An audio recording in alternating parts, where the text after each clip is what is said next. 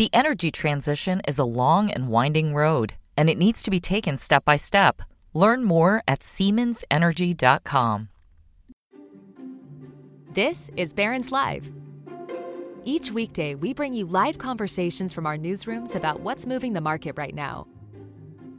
On this podcast, we take you inside those conversations the stories, the ideas, and the stocks to watch so you can invest smarter. Now, let's dial in. Hello, everyone, and welcome to Barron's Live, our daily webcast and podcast. I'm Lauren Rublin, Senior Managing Editor of Barron's. Thanks for joining us today for a look at what's moving the market. Ben Levisohn, my regular guest, is away, but I'll be talking all things investing with Barron's Associate Editor, Andrew Bary. Today is September 11th, as most of you know, and before we launch into our call, I'd just like to pay tribute to the many courageous people we lost up and down the East Coast in the terrorist attacks on September 11, 2001. Barron's former office was across the street from the World Trade Center in Manhattan. Andrew was actually there that day. Andrew and I both worked there, and we will never forget those people or that day.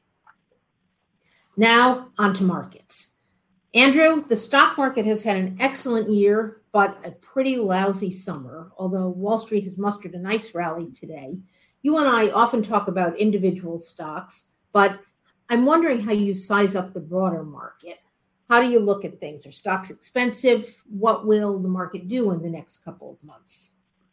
I think, I, I think stocks are pretty are I think fairly priced right now. Um, the S and P 500 is around 19 times this year's earnings. Um, it's up around around 17 percent this year on a total return basis, and so um, considering the um, the valuations there, I think it's reasonable. I think while stocks have stalled out in the last uh, couple months, mostly due to higher interest rates and the perception that the Fed will keep short-term rates higher for longer in, in the five percent area actually, I think the market is trading pretty well. Anytime you see a rally in the bond market, you get you get a very nice move in stocks. So uh, it looks like the uh, the path of least resistance could be higher for stocks. Small and mid cap stocks have lagged. There could be some opportunity there as well. So you see the market broadening out a bit instead of relying. It's been a very much. It's been much has been said and written about it about the the big seven. I mean the Amazon, Tesla, Google um, Nvidia. Microsoft, Nvidia in particular, that have really led the market this year. But outside of that, I mean, you can essentially buy many, many stocks and groups at essentially the same price or lower than you could at the start of the year. So it's essentially been a bull market, really, in just a handful of sectors or a relatively narrow part of the market. I mean, utilities, for example, are down around 10% this year. Bank stocks are down almost 20% on average. Healthcare stocks are slightly in the red. And those are just some examples. Many drug stocks are in the red. So aside from Eli Lilly, I mean, it's not been a particularly strong market for the healthcare sector this year. That's for sure. So next, I want to turn to Warren Buffett. He turned 93 years old, or I should say 93 years young this summer. He's the chairman of Berkshire Hathaway, and he is considered one of the greatest investors ever. You, on the other hand, are considered one of the best Buffettologists we know.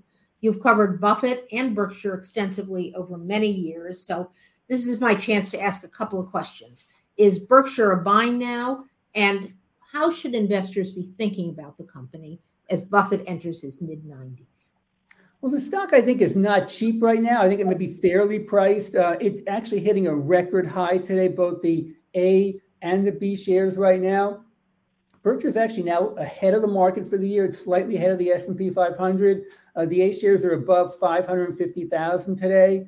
So um, uh, it's, it's actually been a good year for Berkshire Hathaway. Started a little bit slowly. And um, you know, I think the stock is fairly priced. It's around one and a half times book value, which is slightly above the average for the last 10 years, a little over 20 times this year's earnings, which I think compared to the market is pretty good, considering that Berkshire's carrying a lot of cash and has a, about 150 billion of cash, which means a lot of firepower. If Buffett ever finds what he calls a big elephant-sized acquisition to, to basically execute. So Buffett certainly knows all the stocks in the market. He hasn't found that elephant yet. Is there something he's overlooking in your view?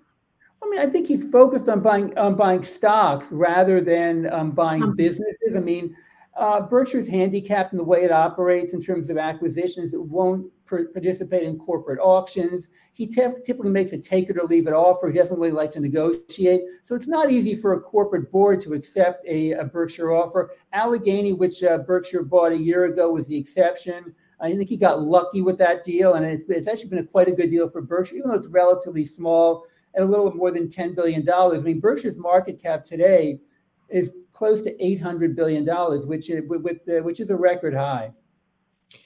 So, as I mentioned, Buffett is entering his mid 90s. He may live forever, but the odds are against it. How should investors be thinking about a post Buffett Berkshire?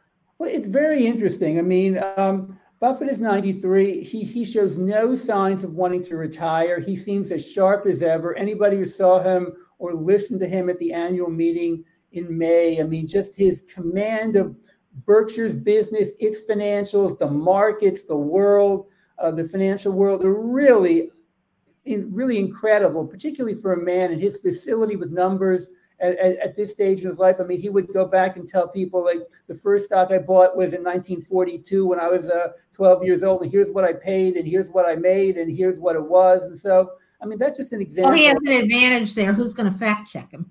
Well, I mean, I know, but I think he's actually right. If you, I mean, he, I think he's actually right. So, um, but um, so um, the, the question is, what happens in the post Buffett era? How long will he be CEO? I'm guessing a couple years, probably. I think it may be harder for him into his late 90s to do it, but it's certainly possible. I mean, Buffett has said that the day after he dies, the stock will go up. And the reason is that people will anticipate a breakup of the company. Buffett like to obviously kept this company together. It's the ultimate conglomerate at a time when companies are breaking up and, try, and essentially forming more focused businesses. And Berkshire is the great exception to it. He thinks there are many benefits to Berkshire being together as one company, but it could be argued that some of the parts of Berkshire is worth, is worth more than the whole, and that once he's gone, that some of the forces uh, could be unleashed to basically break it up. The idea would be the company is too big too unmanageable for someone without Buffett's stature or skills to run it. And I think it'd be, it'd be an interesting test of the uh, Berkshire's board and the, the new CEO, who's very likely to be Greg Abel, um, one of the current vice chairmen right now. Good point. I'm glad you mentioned that. We should also note that Berkshire's vice chairman, Charlie Munger, is 99. So yeah, yeah, he turns 100 early next year. So uh, he's not quite as engaged. If you listen to him at the annual meeting, he didn't quite say as much as he normally does, but he's still very sharp, and he's a great sounding board and check on uh, on Warren Buffett, who really doesn't have a lot of checks on the board. The board gives him a ton of leeway. He pretty much does what he wants. All right, so far it's worked. So you've written many stories about Berkshire this year, but you've also written a lot about Johnson and Johnson's recent spinoff of Kenvue. That's the consumer products division. This was a complicated deal for J&J and its shareholders not least because of various lawsuits against the company involving talc, Tylenol, and so forth. But it's also been a tough slog for Kenvue. The stock ticker is KVUE. The stock came out, I believe, the beginning of May. It has sunk like a stone since then. So, what's ailing Kenvue, and where to from here? Well, I think to say it sunk like a stone is, is a bit of an overstatement. The stock, right. I agree with that. Came public at 22 it traded as high as 26 to 27. It's back around 22 today. So it's not traded great, but it's not been a disaster. And uh, there have been a couple issues. I think there was some the um, the exchange offer that just completed, where Johnson and Johnson exchanged about 35 billion of Kenvue stock for J and J shares, has put a lot more Kenvue stock in the public float. About 90 percent now of it floats. There have been some concern about the lawsuits, most recently about the Tylenol, which is a new one. Uh, just for just to refresh um, our listeners uh, on the talc, which um, is a is a liability for Kenvue because it, it's the seller Johnson's baby powder, which it contained talc. J and J is basically indemnifying or essentially taking on the risk for the uh, talc liabilities in the United States and Canada, but outside North America, Kenvue has to handle it. But Wall Street generally doesn't expect much in the way of talc liability outside the U.S. More recently, there's been concerns about Tylenol liability. Plaintiffs' lawyers are alleging that um, essentially pregnant women who took Tylenol, um, they're, they're, they're, some of their kids, some children may have developed autism or or uh, ADHD uh, on the spectrum disorders as a result of it. It seems kind of tenuous. There was concern about that last week, but late Friday, the FDA came out with a, a ruling um, where they essentially said they didn't that a labeling change for Tylenol they didn't feel was warranted. This Ken Kenvue stock is up today. Kenvue viewed that FDA decision as uh, or as being favorable. So it looks like the Tylenol litigation may be receding right now, which which would be favorable for Kenvue. The stock is actually pretty reasonably priced, trades around 17 times this year's earnings. The dividend yields high threes, about 3.7, 3.8, which is above the J&J yield and one of the higher yields among you know major consumer products companies. And it has a very nice portfolio: Band-Aid, Listerine, Neutrogena, as well as baby powder. Yeah, I was going to mention those attractive dividends. It's I think about 3.8 at the moment, and the stock is up about 3.6%. So let's talk about some other dividend stocks. Barron's income column argued this weekend that dividend stocks deserve a lot more love than they've gotten this year. What's the case for dividend payers now that eh, you can buy treasuries yielding five and a half percent? Well, I mean, and, I mean, I mean that that that's an interesting question. And again, there's a, one of the challenges for the stock market is the competition from the bond market, which you really didn't have for haven't had for about 10 or 15 years. I mean, uh, short-term rates are above five percent.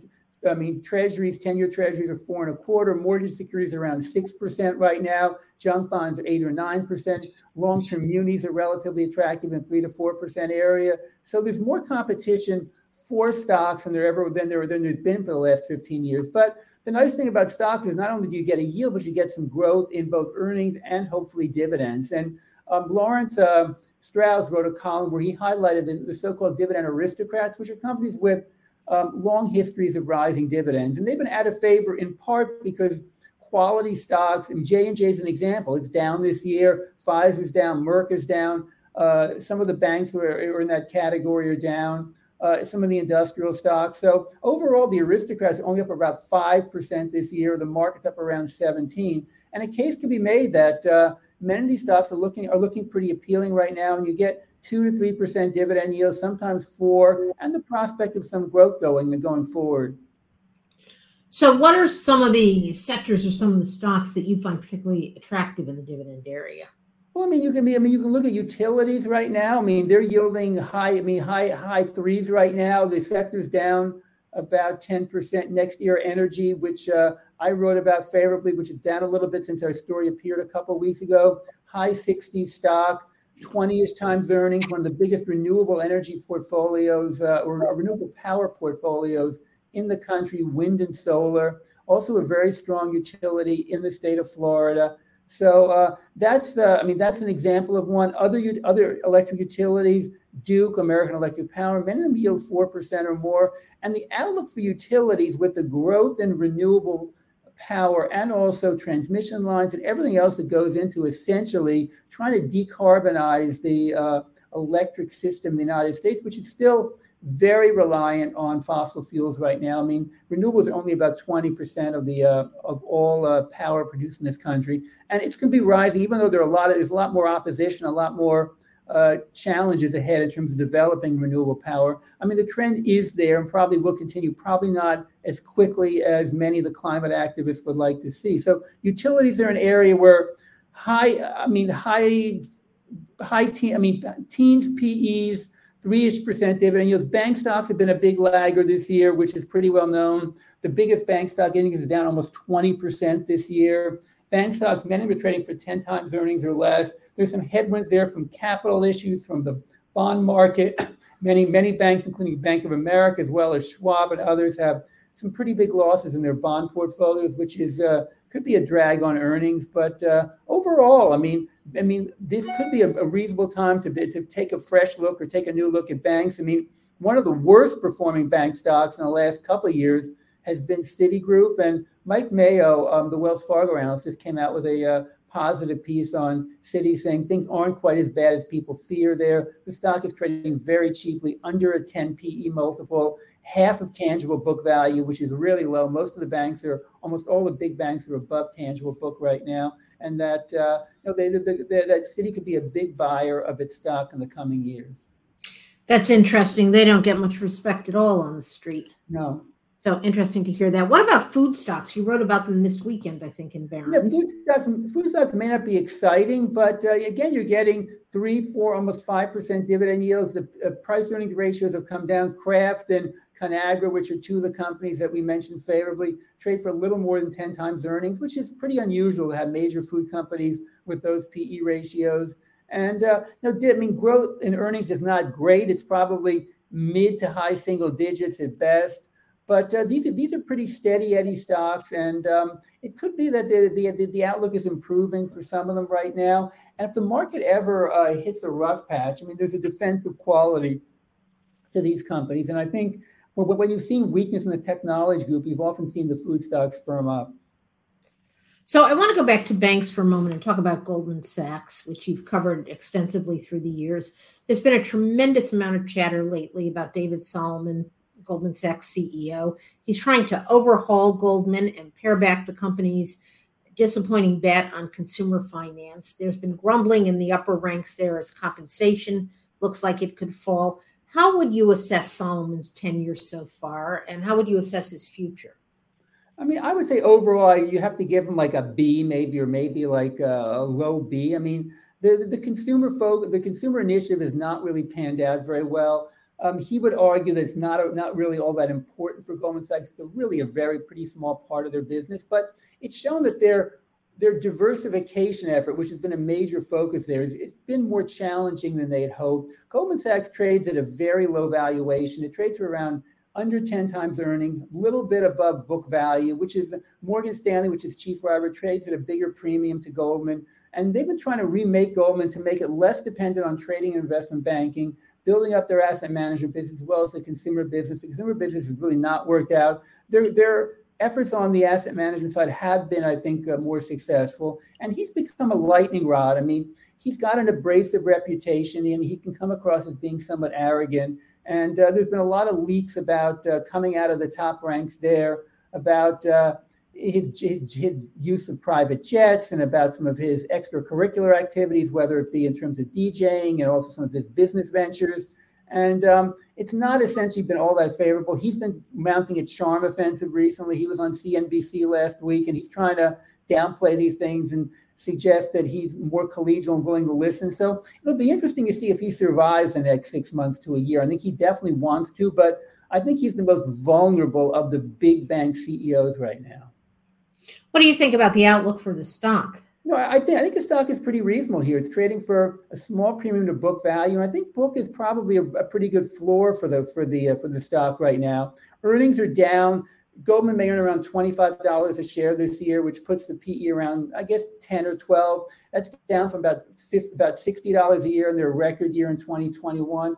It's harder to predict Goldman's earnings than for some of the other banks like Morgan Stanley, and that kind of will result in a somewhat lower price earnings ratio and price to book ratio because uncertainty, I mean, basically, you know, dampens valuation. So, um, but you know, I, to my view, the stock at these levels, given the book, what I think should be some book value support for the company, and, and you're essentially getting an option on uh, revival in investment banking activity, M&A activity. Goldman's one of the leaders in that market. Also, other investment banking work. So, um, it's it's actually it, to me uh, it's uh, the uh, the risk reward looks pretty favorable with Goldman. Stock's around 325 right now, and the uh, the the book value is, is above 300 dollars a share. So to me, there may not be much downside here. The stock has not performed great this year, but it's definitely it's outperformed some of the regional banks, which have gotten hit harder. Good point. All right, let's move on to commercial real estate and commercial real estate stocks. The outlook for commercial real estate is a hot topic in every major city in America as people trickle back to the office. Note I said trickle, not run, and that's part of the problem. Indeed, the future of American cities is a hot topic these days. What is the outlook for commercial real estate in your view, and where do you see value in some of the office REITs and other REITs? Well, I mean, I think it may be somewhat overstated. The whole, I mean, office, the office market is definitely weak, and uh, but I think that people are coming back to the office. I think uh, people in the media may be colored by the experience of living in New York and being in New York, where I think you've had a slower return to the office than in many of the uh, Sun Belt and the Midwest, and sort of and essentially red America is, is, more back in the office than blue America, which is the coastal areas. So, um, but clearly, New York has been has been a problem. Boston's been a problem. San Francisco's been a problem. Um, so, it, I mean, but the office market, as far, as far as commercial real estate, is actually not a big portion of the portion of the market. Um, apartments have been actually pretty strong. So has been um, data centers as well as warehouses, and even mall REITs are showing some life right now. Both the regular malls as well as strip malls, and so the REIT sector is is probably is flattish this year overall. Uh, like the VNQ, which is the Vanguard. I'm talking about the ETF, which is the Vanguard um, REIT index. So you you mean you might just take if you're interested in REITs, you might just take a, a broad brush approach and buy an ETF or buy or buy a, a, a managed mutual um, buy a mutual fund. I mean I mean there, there, there's some good managers who, who manage REIT funds. Last year was a poor year for REITs. This year's been so-so. So you, you can actually get in, I think, at, at pretty good levels right now. And I think some of the concerns are overblown. Yes, offices are somewhat of a problem. In apartments, you're seeing slowing rent growth and, and more building in many of the Sunbelt markets, which could put a damper on things. But uh, overall, I, I think REITs, REITs are actually a pretty good sector for uh, income-oriented investors to look right now. I love that we can ask you about almost any stock in any sector here at Barron's, and you you've got the goods. You know the answer. So I want to take a quick look again at fixed income. You write a twice yearly survey on 10 fixed income sectors and you rank them from most attractive to least attractive. You give lots of investment ideas. As you look across the fixed income landscape now, what do you find most attractive? Well, I would say I would say mortgage securities, which doesn't don't get a lot of attention, is taxable mortgage securities. They're government-backed, uh, effectively government-backed securities, yielding around six percent now, versus about four and a half, four and a quarter for treasuries. They're historically wide. The spreads are historically attractive at a time when corporate bond spreads are actually fairly tight for investment grade corporates. So I might highlight the mortgage-backed market. In munis, if you want to buy munis, the the better values in the longer term market where you have um, better yields relative to treasuries and better absolute yields. Junk bonds are actually trading pretty well. I mean, they're not, they're not signaling anything about a recession uh, right now. So those are eight nine percent yields. I would say preferreds are okay, not great. That market has held up pretty well in recent months. You're talking about five and a half to six percent on preferred stock, which relative to treasuries is is, good but not great. So uh, those are some of the areas that, that I would I would highlight. Short term rate. I mean, having cash right now is not a bad idea. Having a portion of your portfolio in cash. Uh, I mean, given five percent rates right now, and if you don't want to own treasuries, treasuries I think are finally. I think uh, after years of being really unattractive, I think four-ish percent treasuries are not bad. They're basically almost a put option on the stock market to some degree. If, if stock, if the economy starts to weaken um, and um, uh, the stock market falls, I mean, treasuries could rally nicely, particularly long-term treasuries. I mean, like the TLT, which is the uh, ETF for uh, long-term treasuries, is a proxy for that. I mean, I would say for investors who want to buy treasuries or mortgage securities, I would look to ETFs. There are a number of uh, ETFs in the mortgage area. Vanguard and BlackRock have them. Uh, in treasuries, there are, num- there are a number of them. I would I would highlight TIPS. TIPS are Treasury uh, inflation protected securities. There have real yields, which are uh, yields after inflation of two percent, which is historically quite good. And um, so essentially means you're getting you're getting a guaranteed two percent return above inflation over the uh, over the long term holding period of those bonds. So I would think that's actually an underappreciated area right now is the tips area. I would favor tips over regular treasuries right now, but I mean, but regular treasuries aren't bad. All right, well said. So I want to go to some listener questions which have been coming in. We've got some good ones for you. We haven't talked about tech yet, and we've got a couple of tech questions. So I'm going to start with Jim. He asked, "Do you feel that the actions China took with the iPhone are a harbinger of larger issues that Apple will face with China in coming years?"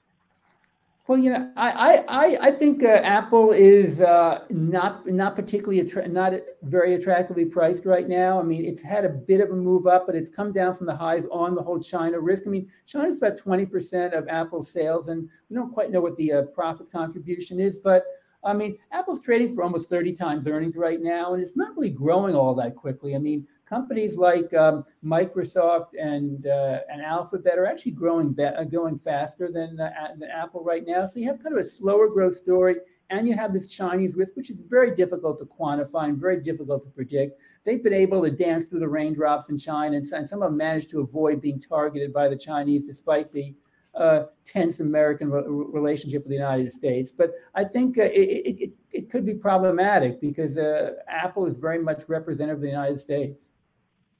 That's for sure.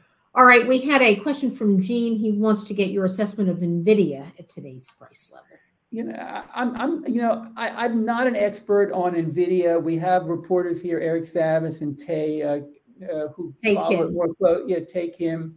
And I mean, it's got a very high valuation. It's the obviously the best of the AI plays. I mean, its chips are vital to basically uh, the uh, the AI technology and the data centers that basically are involved. Um, so uh, I'm, I'm going to take a pass on the valuation there. It's obviously a very high value rate valuation based on sales and earnings right now, but I, I, I don't know it well enough to have a, to have a strong opinion about it. Fair enough. Do you have any thoughts? Paloma asks on Oracle, which reports tonight, and Adobe, which reports on Thursday. No, I, will pass on both of them. I mean, Oracle is covered well by Eric Savitz here, and we have we have others. I mean, tech. I, I follow tech, but I'm not. I don't have as strong as strong views or no tech as well as some of my colleagues here. So I, I think I, I'll pass on those two. Okay, that is fair enough. Richard wants to know about the dollar versus the euro versus other currencies you spend much time looking at the dollar? And if so, what do you think? Well, it's been strong this year, and I think it's been yeah. supported by higher short-term rates in the United States and the prospect of higher rates for longer. And you know, in, in interest rates differ, differentials favor the United States, which favor the dollar. But you could argue that you know international stocks now, I mean, which have lagged the uh, the U.S. markets for many years, uh, are looking more attractive. And one, uh, you know, icing on the cake could be uh, you know a, a weaker dollar at some point if the Fed ultimately relents and starts to uh, cut short term rates, which probably will happen sometime starting next year in 2024. Does seem likely. Okay, let's move on and talk about some of the IPOs coming up. They will also be good for the banks and big underwriters. We've got an IPO of ARM coming this week. Paloma wants to know what your view is of the ARM IPO. And if you don't want to go there specifically, let's talk about the IPO mini revival. Um, on, on ARM, I would just say it, it's just it's just a very richly priced IPO in terms of. I mean, I think it's going to come to market at something close to hundred times earnings, and so um, to me, you know, that's I mean that's that's a pretty rich valuation. I know that the pluses with ARM in terms of uh, its uh, some of its attributes and um, and as far as being critical to you know many many industries and uh, as a um, but I mean you're basically you know going to pay quite a high price for it right now when it comes out. If it comes out in the 50 to 60 billion dollar area where, where, where softbank has basically been targeting. What about instacart? Have you looked at that deal? You know what? I haven't looked at it closely. I mean but to me it's like i just don't understand. I mean they're talking about advertising being a plus for them and i don't really quite understand their advertising business as well but it was kind of a COVID play when people didn't want to go shopping and wanted to have people go to supermarkets for them and buy them stuff. It seems to me that that, that you know that that's become more difficult right now. And uh, I know they've slashed their valuation. They've, they've slashed what they want to want to get. And so I think that's a sign of uh, you know the the deal. Uh, the deal. I mean, the deal might do well at, at, at the lower price, but I mean, I don't think um, uh, Instagram is particularly profitable even after all these years. Okay, Cynthia wanted to know about Instacart. Amy wants to know a bit more about healthcare, specifically managed care companies like United Health. Do you have any read on those? I mean, they, I mean, they're, I mean, they're kind of steady eddies, and um, you know, United Health is the industry leader. It probably trades at a high teens, mid to high teens PE ratio right now. It's been somewhat out of favor because it's it's a pretty defensive stock. It's kind of like an anti-tech stock. Uh, United Health and some of the managed care providers like Humana and others. And so healthcare has been out of favor this year as people have been attracted to tech. So I would think, you know, I would think the uh, the, the, the outlook for for for, man, for um, the healthcare stocks is pretty good right now, and um, they're they're well managed, and um, I think they're they're getting more Medicare uh, um, patients. I mean, essentially more and more uh, people who are Medicare, almost half, I think, basically choose Medicare Advantage plans, in which United Health and particularly Humana are pretty big participants right now, and uh, they their loss costs. I mean, can the losses can bounce around, but overall, it, it, it's a pretty good industry. I think at a pretty fair valuation right now. Have we left out any sector or stock that you wanted to talk about? No, um, I, I, mean, I'm, I'm happy to talk about any. We have we don't have much time left, so I'm happy to right. talk about any other stocks or any, any other sectors. Are there any tech stocks that look particularly cheap to you among the big recognized tech stocks? I mean, I, I to my view, I mean, I mean, I I mean, Alphabet remain, remains a, a very, I mean, a well-managed company. It's kind of, it's, it's, it's, I think, managing the uh, um, AI, Chat GPT uh, situation pretty well. I think it, will emerge on the other side. Plus, there are, it's a, it's a sum of the parts story. There are a lot of interesting businesses inside um, uh, inside Alphabet now, and uh, so I, I, think that I think that they've been they, they were kind of shocked by what, what, what Microsoft did and basically coming out ahead of them there. And I think I think the I think the culture there is more focused. And, and now you have Ruth Porat there, who's their who's their CFO, who's moving over to oversee some what they call their other bets, which are essentially some of their newer businesses, many which like are not are not making money, like Waymo, which is the autonomous driving company, which is which is one of the leaders there. And I think there'll be more financial discipline there. And so I think I think the, the combination there is pretty good. Plus, you know, very good balance sheet with about $100 billion or more in cash. So that should be an interesting move to move her over there. So, Andrew, I want to end with a little bit of a quiz. I don't know when we'll grade you, maybe next time you're on Barron's Live. But if you had $100 in cash to invest right now, what would you do with it? Well, if, if I had 100, I'm not sure, but if I had a million, I mean, yeah. let me tell you, I'd say I'd put about I, I, U.S. stocks, I put about 30% into the S&P 500 overall, about 15% into small cap stocks, which have which have lagged. I also like international, which is which is um, which has been laggards. I would put I put about 25% international, split evenly between uh, developed markets and the um, emerging markets, and the rest about 30%. I, I put in I I put in bonds and cash. I'd focus on mortgage securities junk bonds, maybe closed-end muni funds if you like munis, as well as maybe 10% in cash. That, that, that, that's how I do it. I would avoid alternatives. I think alternatives are not are I think are often high fee, and um, I think the, the, the outlook for for private equity and a, and a lot of the alternative assets is actually not as great as what their boosters say. They they point to historical returns, which have been good. But I think the, the key thing is going looking forward. I think it's going to be difficult for private equity and private real estate to earn the kind of returns that they've earned historically, partly because rates are higher. It's going to make it's much harder. It's harder and more expensive to get financing right now. And I think the so-called 60-40, much maligned 60-40 blend of stocks and bonds or 70 30 stocks and bonds is actually is actually pretty attractive right now. Don't look back. You got to look forward. When you invest in bonds, it's the going in yield that matters, not historical returns. Don't focus on historical returns. It's what the going in yields, what current yields are that matter. And I think bonds are actually going to be a very good um, alternative to basically alternative assets right now. I am so glad we had you on Barron's Live today. Thank you so much. Very much, very much. My pleasure. I'm glad to uh, have joined you, Lauren. Okay. Thank you all, listeners. We appreciate your questions and thanks for tuning in. Tomorrow on Barron's Live, You'll hear from OPIS Energy Insights, our sister publication. Folks at OPIS will examine the $10 trillion opportunity to net zero. The transition to green energy offers massive growth potential to the world economy. OPIS will be speaking with experts from Oxford Economics and Rystad Energy live from the World Chemical Forum in Houston. Thanks again, everyone, for tuning in today. Thanks, Andrew. Stay well, everyone. The energy transition is a long and winding road, and it needs to be taken step by step. Learn more at SiemensEnergy.com.